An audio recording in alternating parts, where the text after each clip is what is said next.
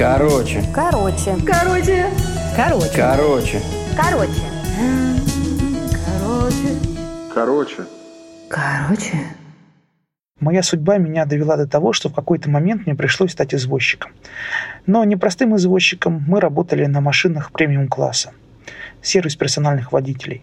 Поскольку желающих работать там много, поскольку денег там тоже много, то и желающих нас ограбить не меньше. В нашем парке было 70 автомобилей, это достаточно большой парк, но при этом ограбления происходили практически еженедельно. Кому-то из 70 раз в неделю приходилось сталкиваться с неприятностями. Я не стал исключением. Это было 4 часа утра. Я сразу почувствовал неладное, когда понял, что, приехав на заказ, ко мне в машину садятся три представителя самого мирного народа Кавказа. Солнечные ребята ездили со мной часа два, а поскольку в этом сегменте извоза ценник очень высокий, то наездили они очень быстро на 6 тысяч. Приехав обратно, я понял, что сейчас будет самое интересное, и не ошибся. Один из бородачей сообщил мне, что заплатит мне завтра. Я понял это тот самый момент, к которому я так давно готовился. Я тренировался говорить голосом Данила Бодрова из «Брата 2». Соответственно, я ему сказал, а ты заплати за проезд. Естественно, мои увещевания не привели к успеху, и дело перешло в потасовку, в результате которой один солнечный бородач побежал прямо от машины, другие два в сторону, я за ними. Они успели скрыться в подъезде и захлопнув перед моим носом дверь, поэтому я не смог продолжить выбивание денег из них. Тем не менее, я по пролетам лестничным понял, в какую квартиру они забежали.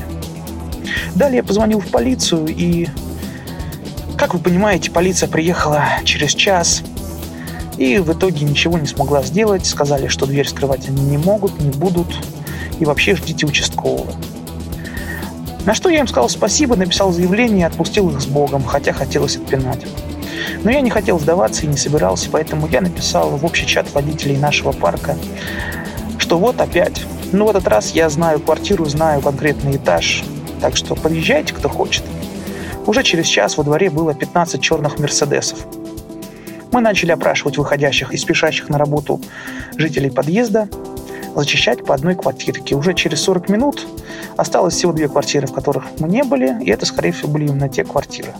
Как сужался круг поисков, так же сужалось очко наших бородатых друзей, поскольку в окошко они наблюдали за происходящим. Естественно, когда мы их вытряхнули, я был удивлен, что, оказывается, они умеют разговаривать на «вы», а не на «ты», и очень даже культурные при определенном нажиме на них. В общем, деньги мы свои вернули. Казалось бы, хэппи-энд. Но это все присказка. Подлинная история случилась на следующий день. Когда я, обремененный радостью от успешно завершенной ночной операции, потому что вытряхивали мы их часа два, это, по сути, была оперативная работа, сделанная на скорую руку и сделанная успешно, в отличие от ментов. Но, тем не менее, окрыленной радостью я на следующий день выспавши, выспался и ехал в Подмосковью и совершил страшнейшее злодеяние. Мое окаянное колесо пересекло сплошную линию. После чего, как гром среди ясного неба, появились два гаишника на машине с сиреной и остановили меня, лютого преступника, всея Руси. Они потащили меня в свою машину и начали оформлять протокол на решение прав. Хотя заезд на э, и пересечение полоски было буквально 2 секунды. И тут меня перекрыло. Смотря в эти наглые глаза в погонах, я начал резко и жестко. Я ему заявил, что вы не удивляетесь, если вас когда-нибудь кто-нибудь подымет на вилы. Он сказал, что вы себе позволяете.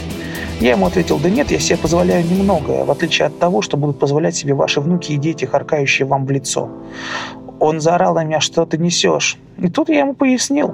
Вчера вы мне были так нужны, я был в тяжелой ситуации, и ваш брат появился только через час. И в итоге, как и положено и патентом в погонах вроде вас, ничего не смог сделать. Я разгребывал всю ситуацию сам. А теперь, когда я пересек полоску, вы, никчемные существа в погонах, появились как Бэтмен на крыше булочной и сразу попытались меня задержать и остановить страшнейшее правонарушение. Так вопрос в чем? Зачем вы нужны? Зачем? Зачем вы нам нужны? Два взрослых мужика, сидящих за углом и смотрящих на полоску дороги в лютом ожидании, когда же кто-нибудь ее пересечет.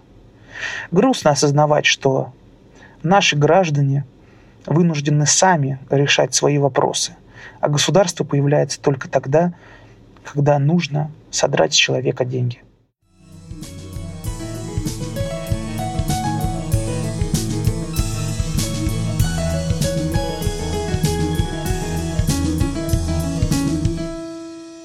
Короче,